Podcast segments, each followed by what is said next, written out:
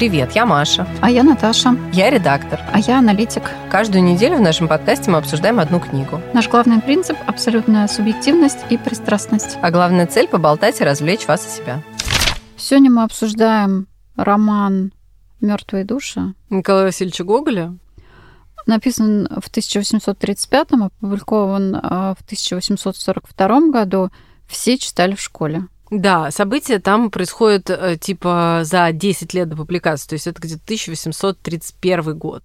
Просто важно сказать, потому что в это время еще крепостное право не отменили в России.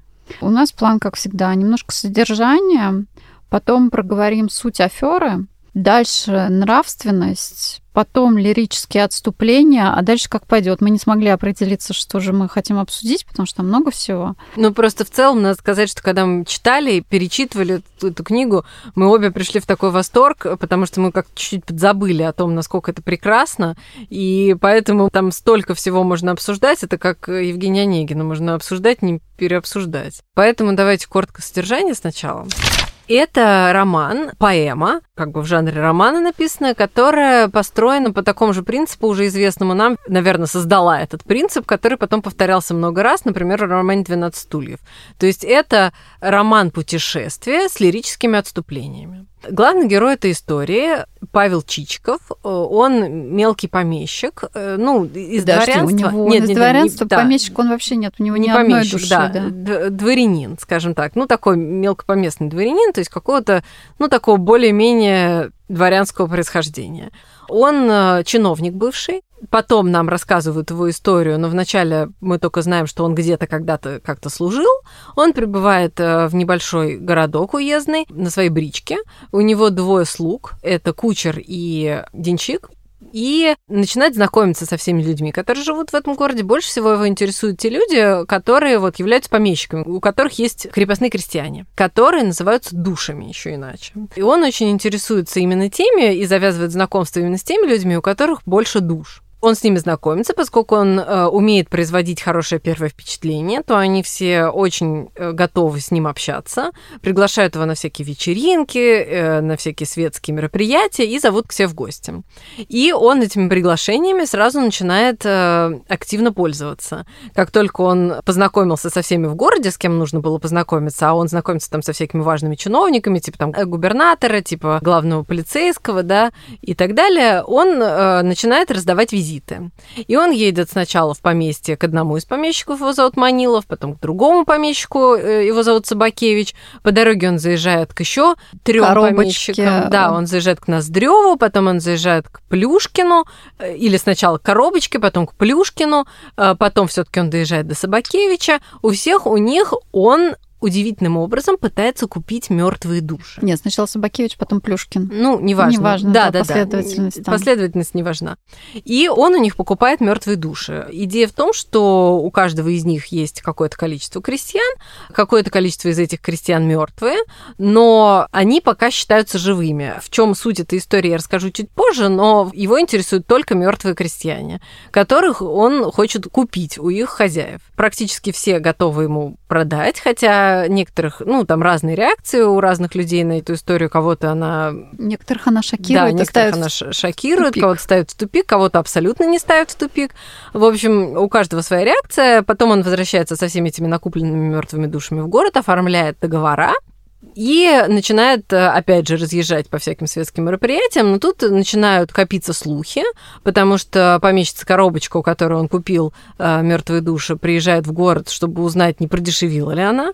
В общем, вся эта история начинает э, уже как-то дурно попахивать. Он понимает, что от того хорошего впечатления, которое он создал, уже не осталось практически следа, и поэтому он быстренько собирается и сваливает из этого города, ну, практически под покровом ночи. В общем, очень тайно и не предупредив никого. История заканчивается на том, как он вот сбегает из города Н и отправляется опять в дорогу. Да, сидит в своей бричке с двумя Да. куличами горяченькими, и сзади какая-то там подушечка. Да, и ку- накупленные мертвые души. Витают вокруг. Ну, да, на бумагах, по крайней мере. Давай про суть аферы. Суть аферы я специально проверила это, потому что, ну, в целом понятно, в чем идея, но на всякий случай проговорю это, чтобы уже не было никаких сомнений. в России было крепостное право. Крепостные крестьяне, соответственно, это собственность э, помещиков, ну, рабы практически но на эту собственность, как и на всю другую собственность, нужно платить налоги. Эти налоги собираются раз в какой-то период. Составляется перепись э, этих всех э, крестьян, и в зависимости от того, сколько их, соответственно, налог рассчитывается на душу, да, то есть на человека. Соответственно, если между вот этими переписями двумя кто-то умирает из этих крестьян, то за него все равно платится подать, э, потому что он еще считается живым, то есть его еще не переписали, нету информации о том, что он умер. Соответственно, соответственно, этот крестьянин еще считается живым. И за него все равно приходится платить налог, хотя он уже умер. И, соответственно, Чичиков считает, что он предлагает помещикам взаимовыгодную историю. То есть, с одной стороны, он у них по дешевке, типа там по рублю, скупает вот этих вот мертвых крестьян, мертвые души. То есть они избавляются от вот этого лишнего груза и не должны платить налоги за тех, кто уже, по сути, умер. А он накапливает эти мертвые души, которые еще считаются живыми, и становится как бы владельцем большого количества крестьян. Неважно, что они мертвые, по бумаге-то они еще живые. Для чего он это делает? А, он это делает, потому что он их покупает на вывоз. То есть он как бы скупает крестьян для того, чтобы увезти... На вывод. На вывод, да. А, для того, чтобы увезти их в свое поместье в Херсонской губернии, которого на самом деле еще нету, но а, поскольку крестьяне собственность, то под залог крестьян можно получить большой кредит в банке. Смотри, там идея в том, что в Херсонской губернии Казани э, земли дают бесплатно в этот момент. То есть как бы он просто приедет и оформит, и как бы их туда заселит. А дальше он все это заложит. Да, дальше он все это заложит, продаст эту землю, в общем, обогатится сильно. То есть все эти несуществующие души и полученную землю переведет в наличные деньги. Вот. Гениально. Да, план такой. И отсюда, мне кажется, можно перейти к теме морали то, что это афера и что-то нечестное, всем понятно. Да. Абсолютно всем. Кроме коробочки. Да, кроме коробочки. Коробочки кажется, что, в принципе, все ок, и мертвые души могут пригодиться для чего-то а, в хозяйстве. Но все они ему подыгрывают. Но все реагируют на это немного по-разному. Ну, в итоге, когда сделка уже состоялась, ведь даже Собакевич, который как бы кажется таким прямолинейным и честным, именно он описывает, каких хороших да, христиан он как он раз продал. оказывается самым ушлым из них, надо сказать. То да, есть да, он да. больше всего соображает. Потому что Манилов отдает просто их даром.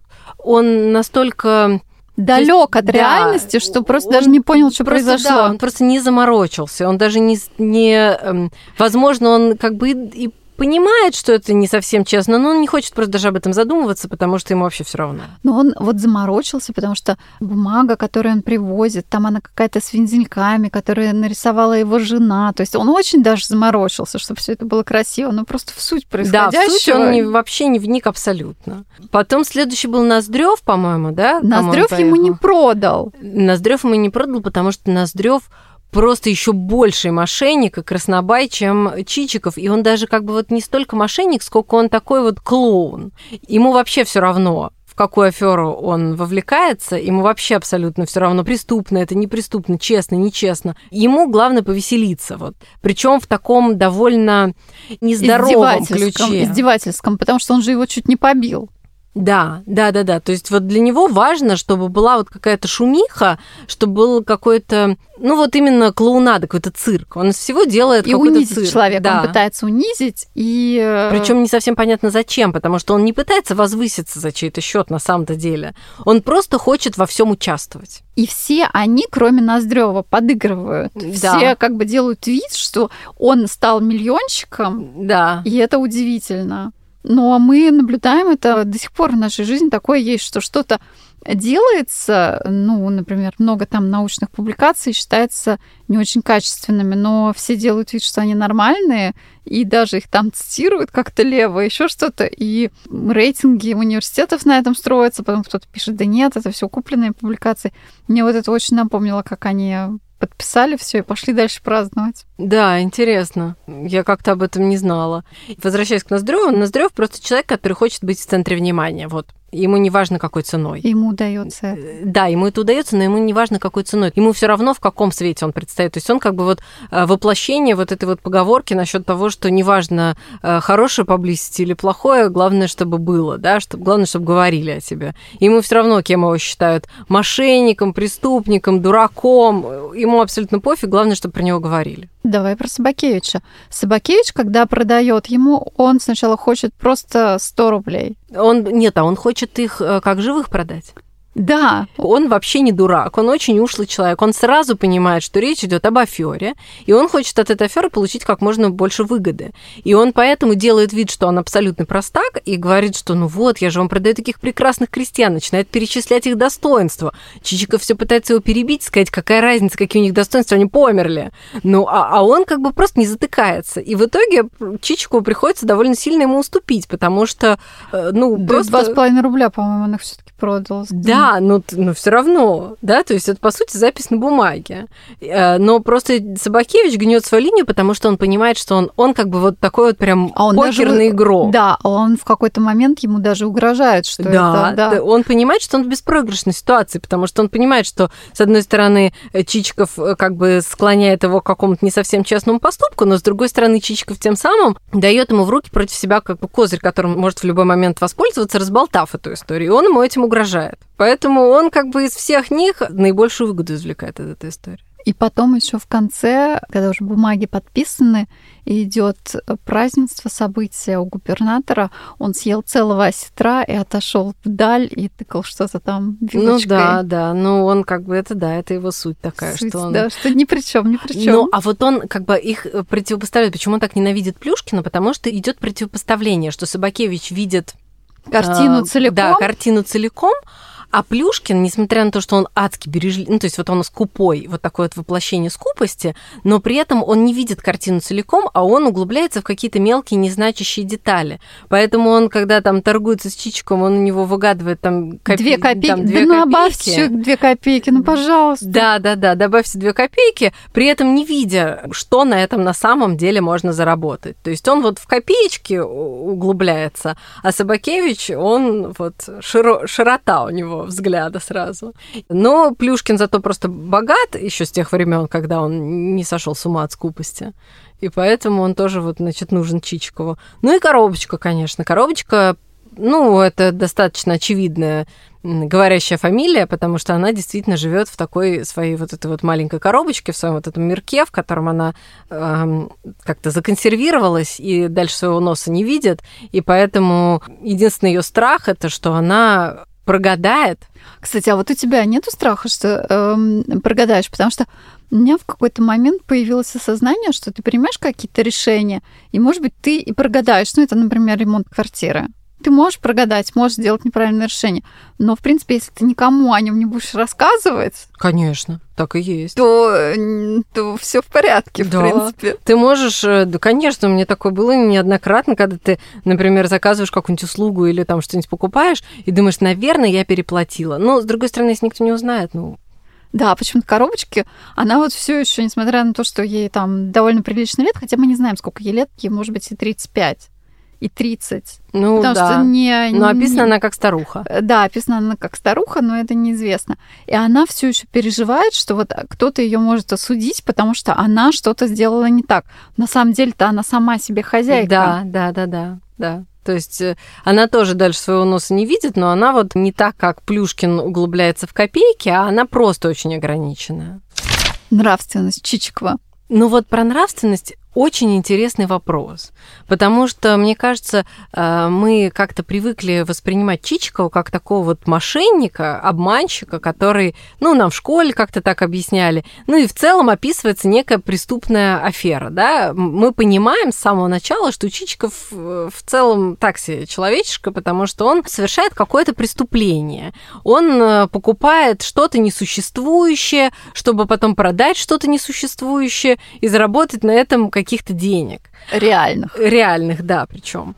И мы как бы видим, что это афера, что он мошенник, что он, скажем так, нечист, в общем, на руку и так далее.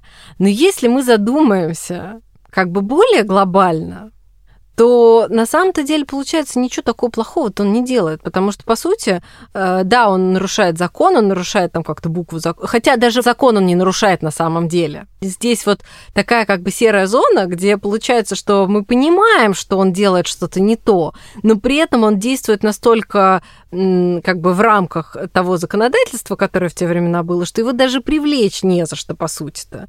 Но ведь на самом деле в те времена поскольку было еще крепостное право, это, по сути, рабовладельчество. И люди торговали живыми людьми. Вот настоящими, а он всего лишь бумагой торгует. То есть, на самом деле, если сравнить какого-нибудь там Собакевича, который там продает 20 душ Плюшкину или покупает 20 душ у Плюшкина, ладно, еще Плюшкина, а не соседи. А если взять какого-нибудь помещика, который покупает души где-нибудь в другой губернии... Ну, причем покупают например, детей. Да, отрывает их от семьи, ну, разделяет семьи, э, увозит их в другое место, они больше никогда не увидятся. Это ведь гораздо более жестокое преступление, удобнее, чем купить, э, по сути, то, чего не существует. Раньше, когда я читала в подростковом возрасте, э, мне казалось, что от религиозной темы, от религиозного какого-то мировосприятия роман оторван. У меня не было таких ассоциаций. А сейчас периодами, особенно когда вот он приезжает к коробочке, э, возникает такое ощущение, и потом рассказ, который в конце, как пересказ событий в доме у коробочки, как будто бы он воплотившийся дьявол, который пришел за своими мертвыми душами. Есть вот немножечко. Ну, и... чертовщина, конечно. Да, чертовщина есть, да-да-да. И вот сейчас как-то перечитывая это, понимаешь, раньше не было. Но это вообще на самом деле ведь такой прям магический реализм вот чистый. То есть это вроде, вроде нету никакой магии, да?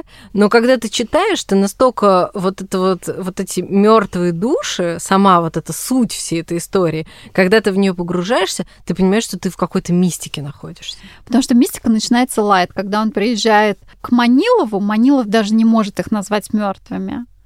А к коробочке он приезжает, там уже в юго какой-то буран, не буран, но это, хотя это не зима, кажется. Да, не погода какая-то. Не погода да, какая-то. Адская. И когда это пересказ происходит, как будто бы он ломился в двери, э, да. в, ну, в общем, пытался захватить коробочку. Такое ощущение на ней жениться, но нет. Ну, не, нет, а или, или что похуже.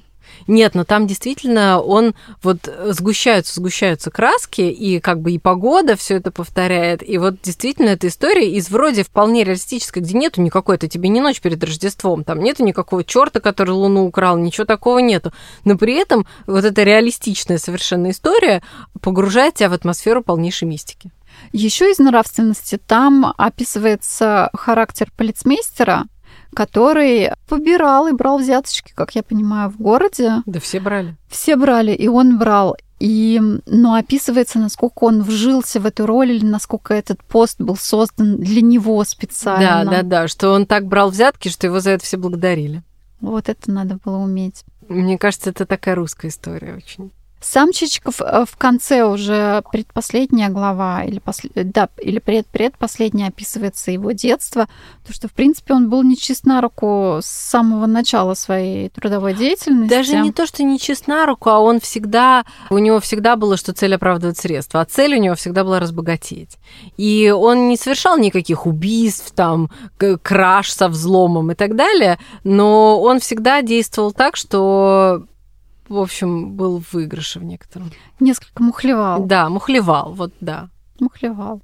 Еще чью-нибудь нравственность будем обсуждать? Может быть, женщин уездного города Н? Ой, ну это отдельная очень странная история. История, давай да. про женщин, потому что нравственность их там сводится а, тоже я вот в детстве, в подростковом возрасте не, не слышала. А тут вдруг, что кума с кумом сидела, там так тонко описывается похождение женщин, что они так умели это обставить, да, как будто да. бы ничего и не было. Да, я что... думаю, вот я что-то не заметила. Да, да, да, там так описывается, что женщины в Горден были настолько эм, Деликатно. деликатные, прекрасные, что даже если супруг их зачем-то заставал непонятным, то он э, говорил, кому какое дело. Да, тихонечко прикрывал дверь и уходил. И вроде как ничего и не было. А вот этот прекрасный диалог между дамой прекрасной во всех отношениях, нет, как прекрасной, да, да, да. да, и просто прекрасной дамой, а, когда они обсуждают э, шмотки, это вообще, конечно. Лапки, лапки, что там, лапки и Ну, когда она короче, какой-то, э, да, узор. узор на ткани и... Лапки, эм, глазки, лапки, глазки, вот, по-моему, так. Да, что-то такое, и вот это вот фасоны новые. Там идет довольно длинный диалог, посвященный исключительно э, шмоткам, и он великолепен просто. Ну, то есть э, он, в общем, описывает, я не знаю, это отношение Гоголя вообще к женщинам, или, может быть, какой-то отдельной категории женщин, но он, конечно, очень злой. Да, потому что в итоге дамы практически разругались, но поскольку у одной так и не было выкройки нового платья, Да, да. а другая хотела еще там что-то получить, им пришлось быстренько помириться и сделать Да, вид, что ничего не что было. ничего не произошло, да. И о дамах давай сразу насчет слухов, может быть, обсудим, потому что слухи тоже указывают на понимание ну, нравственности и что думали люди. Ну, во-первых, о мертвых душах были какие-то э, расползшиеся слухи. А вторая же часть была убеждена в том, что Чичиков хочет сбежать Да, с, С губернаторской с дочкой. дочкой. И ему-то где-то за 40 явно, а ей-то 16. И вот, кстати, там нет никакого насчет возраста. Там э, н- нет, там Сомнения. на самом деле идея в том, что женщины, по сути, правят этим городом, и они имеют, при том, что не имеют реальной власти, но они настолько Имеют влияют на мужчин. мнимую. Да. Но там это прямо он в каком-то месте пишет, что они имеют мнимую власть. Но мне кажется, что вот это ну, какая-то наигранная вещь. Не хочется иметь мнимую власть, хочется иметь реальную. Ну да, но там э, просто они настолько засоряют э, фон вот этой вот абсолютно придуманной истории про то, что он якобы пытается соблазнить губернаторскую дочку, что по сути она полностью затмевает реальную аферу, которую он проворачивает у них на глазах и при их полном согласии. То есть про это все забывают, на это никто не обращает внимания, и все обращают внимание только на историю, которая не имеет ни малейшей почвы под собой, просто Подожди, ничего. почву небольшую она имеет, Но потому ему что... понравилась губернаторская дочка. Да, Но она никак вообще... Он с ней разговаривал один раз в публичном месте. Она на это даже никак не отреагировала. Да, но видишь, э, власть женщины минимальна над слухами. Нет, как раз наоборот, максимально. Но она-то ничего А не она- смогла так сделать. Она не знала даже о том, что это слухой. То есть э, эти все слухи циркулировали ниже губернатора и дошли потом до губернаторши уже в том виде, что дочка чуть ли не уже готовится к побегу и, все такое. И она же дочку свою наказала, Да, да, дочку она свою наказала. которая но, вообще ни сном, ни духом просто. Представляешь, выпустилась из института благородных девиц. Да, а тут- даже еще вообще не поняла, что происходит, а ей же по ушам надавали. А вот это любовное послание, которое получил Чичиков, и лирическое отступление о миллиончиках, так называемых, оно вот как бы вместе идет. Потому что там есть лирическое отступление о том, что люди меняют свое отношение. И когда узнают, что человек миллионщик, но там довольно много других э, лирических ставок, насколько тонкие различия в обращении есть у людей в зависимости от э, социальной иерархии того, с кем они общаются. Гоголь даже пишет, что это особенность русского человека за рубежом. Этого нет, ведь зарубежные-то французы или англичане будут одинаково говорить, а вот русские нет. Да, русский говорит с одним помещиком, у которого 300 душ так, а у которого 350 по-другому, а у которого 400 еще по-третьему. Градация. Да. Ну, в- про лирические отступления давай. может, Подожди, давай еще вот про это любовное письмо, а потом А, лирические да-да-да. отступления. Но любовное письмо он получил, и вот мне было интересно, это любовное письмо. Сначала, наверное, раньше я думала, что оно написано от какой-то незамужней женщины. Но вот переслушивая, кажется, оно- что замужняя, да. Так, более того, мне кажется, что и довольно немолодая, потому что там упомянута маменька, которая умерла чуть не 25 лет назад. Да, да, да, да, да, 25 лет назад, и вопрос, да, сколько ей лет. Ну, возможно, столько же, сколько Чичику, либо он немножко постарше. Это письмо, то есть Чичиков получает любовное письмо от таинственной незнакомки, но дальше это никак не раскрывается. То есть мы так и не узнаем, на самом деле, кто написал это письмо. А почему мне кажется, что эта дама приятная во всех отношениях? Возможно. Я делаю ставку такую. Но там же еще был интерпретация происходящего, как он хочет сбежать э, с дочкой губернатора. И был даже такой заход, что у него был роман с ее маменькой, и чтобы его прикрыть, Но это как в «Ревизоре». Там же тоже была эта история, что он сначала ухаживал за дочкой, потом переключился на матушку, потом обратно, и там вот эта вот история, это у Гоголя повторяется. Мне рассказывали, один мужчина рассказывал, что у него брат-близнец сначала встречался с матерью, а потом женился на ее дочери. Очень актуальная. Актуальные фантазии были тогда, остаются и сейчас. Лирические отступления. Их там так много, я даже не знаю, за какое, за да, какое схватиться. Там, на самом деле, действительно их много, и они все прекрасны, начиная с абсолютно вот этого канонического э, «не так ли ты, Русь, э, словно бойкая неутомимая тройка несешься И это понятно, да, но там есть и такие нарративные истории, э, например, про капитана Копейкина. Значит, все эти чиновники в какой-то момент, когда уже образ Чичикова как э, прекрасного и благородного и всем приятного человека начинает немножко шататься, то они начинают гадать, кто же такой может быть на самом деле Чичиков, и понимают, что никто из них не знает, кто он такой, откуда он прибыл, чем он занимался и так далее. И они начинают думать, что, может быть, он Наполеон. Это гениальная мысль. Да. Но потом один из них высказывает, по-моему, полицеймейстер, говорит, что нет, он не Наполеон, а он капитан Копейкин. И дальше рассказывает совершенно невероятную историю про ветерана Наполеоновской войны, у которого не было одной руки и одной ноги. И он вот рассказывает эту длиннющую историю, и только в самом конце его слушатели прерывают и говорят, батюшка, постойте, ну у Чичикова-то все руки и ноги на месте.